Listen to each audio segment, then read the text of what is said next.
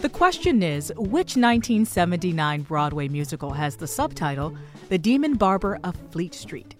The answer is Sweeney Todd. With music and lyrics by Stephen Sondheim, Sweeney Todd is a musical set in Victorian England.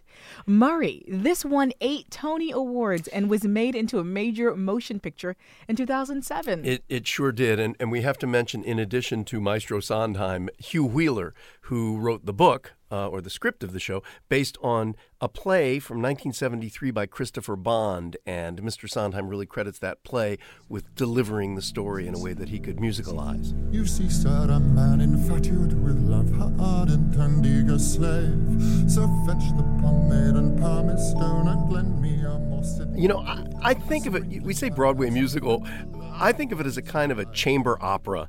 Um, although I don't think Stephen Sondheim would ever call it that.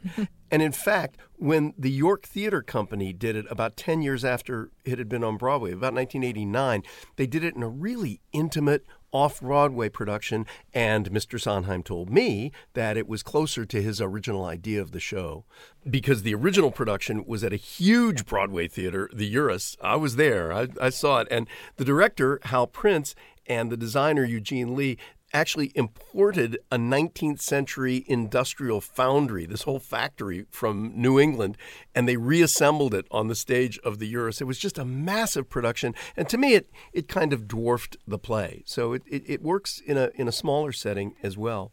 Now, I may be dating myself, but the first time I actually came into contact with this storyline was through Johnny Depp and the movie. That's it. You and millions of others. And the, the film was a huge commercial hit. That was really important, by the way, for Mr. Sondheim because he had it, some of his shows that we now think of as classics weren't always commercial hits on Broadway. Mm. Sweeney Todd was, and the movie with, as you say, Johnny Depp and uh, Helena Bonham Carter was an even bigger hit. And I, I think that means a lot because not every Broadway musical gets turned into a hit movie. And it really gave him a chance to connect with a new audience, a, a youthful audience. It's a great point. And I love scary movies, so I was all in. He, you'll love to hear that Mr. Sondheim said his only. They were asking him, "What is the message of Sweeney Todd?" What he said, "I was trying to scare the audience." well done. That's it for now. I'm Tamika Smith. And I'm Murray Horwitz. We're Ask QOTD on Twitter and Facebook. Come back tomorrow and ask your smart speaker what's the question of the day? Learn something new every day.